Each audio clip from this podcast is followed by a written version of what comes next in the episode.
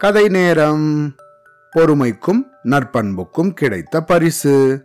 தொடர்ந்து சில வருஷங்களா மழையே பெய்யலையா? அந்த ஊர்ல பயங்கரமான பஞ்சம் நிலவிச்சான் மக்கள் பசியால வாடினாங்களாம் நல்ல உள்ளம் படைச்ச செல்வந்தர் ஒருத்தர் அந்த ஊர்ல இருந்தாரா? அவர்கிட்ட அந்த மக்கள் எல்லாம் போனாங்களாம் ஐயா பெரியவங்களாகிய நாங்க எப்படியோ பசிய பொறுத்துக்கிறோம் ஆனா சின்னஞ்சிறு குழந்தைகள் என்ன பண்ணுவாங்க? இந்த நிலைமையில நீங்க தயவு செய்து எங்களுக்கு உதவி செய்யணும் அப்படின்னு அவங்கள கேட்டாங்களா?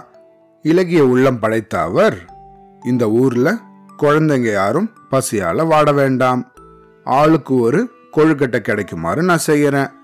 என் வீட்டுக்கு வந்து கொழுக்கட்டைய எடுத்துன்னு போக சொல்லுங்க அப்படின்னு சொன்னாராம். தன்னோட மாளிகைக்கு திரும்பின அவர் தன்னோட வேலைக்காரனை கூப்பிட்டாராம். இந்த ஊர்ல இருக்கிற குழந்தைங்களோட எண்ணிக்கையை கணக்கெடுத்துக்கோ. ஆளுக்கு ஒரு கொழுக்கட்டை கிடைக்கிற மாதிரி தினமும் செய்யணும். கூடவும் கூடாது குறையவும் கூடாது. நாளையிலிருந்து கொழுக்கட்டைகளை எல்லாம் ஒரு கூடையில சரியான எண்ணிக்கையில வச்சுண்டு வீட்டுக்கு வெளியே வந்து நில்லு அப்படின்னு சொன்னாராம். அடுத்த நாள் அந்த வேலைக்காரர் கொழுக்கட்டையெல்லாம் ஒரு கூடையில போட்டுண்டு வெளியே எடுத்துட்டு வந்தாரா அங்க காத்திருந்த சிறுவர் சிறுமியர் அந்த ஆளை சூழ்ந்துண்டாங்களா?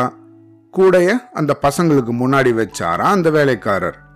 பெரிய கொழுக்கட்டையை எடுக்கிறதுல ஒருத்தருக்கு ஒருத்தர் போட்டி போட்டுண்டாங்களா? ஆனா ஒரே ஒரு சிறுமி மட்டும் அமைதியா இருந்தாலாம் எல்லாரும் எடுத்துட்டு போனதுக்கு அப்புறம் மிஞ்சி இருந்த ஒரு சின்ன கொழுக்கட்டையை மட்டும் அந்த பொண்ணு எடுத்துட்டு அங்கேருந்து சந்தோஷமா போனாலாம் இப்படியே இதே மாதிரி தொடர்ந்து நாலு நாட்கள் நிகழ்ந்துதான். எல்லாத்தையும் பொறுமையா அங்கிருந்து கவனிச்சுட்டு இருந்தாரா அந்த செல்வந்தர். அஞ்சாவது நாளும் இதே மாதிரி நடந்துதான். மிச்சம் இருந்த அந்த சின்ன கொழுக்கட்டைய எடுத்துட்டு புறப்பட்டாளா அந்த சிறுமி. தன்னோட வீட்டுக்கு வந்தவோ தன் தாய்கிட்ட அந்த கொழுக்கட்டைய தந்தாளா. அதை பிச்சு தன் குழந்தைக்கு ஊட்டி விடுறதுக்கு அந்த தாய் முயற்சி பண்ணாலாம் ஆனா அதை பிச்சும்போது அதுக்குள்ள ஒரு தங்க காசு இருந்துதான் அது அவங்க வீட்டு தரையில் கீழே விழுந்துதான். அந்த தங்க காசை எடுத்துட்டு அந்த செல்வந்தரோட வீட்டுக்கு வந்த சிறுமி ஐயா உங்களோட தங்க காசு தான் இது. இது அந்த கொழுக்கட்டைக்குள்ள எப்படி வந்ததுன்னு தெரியல.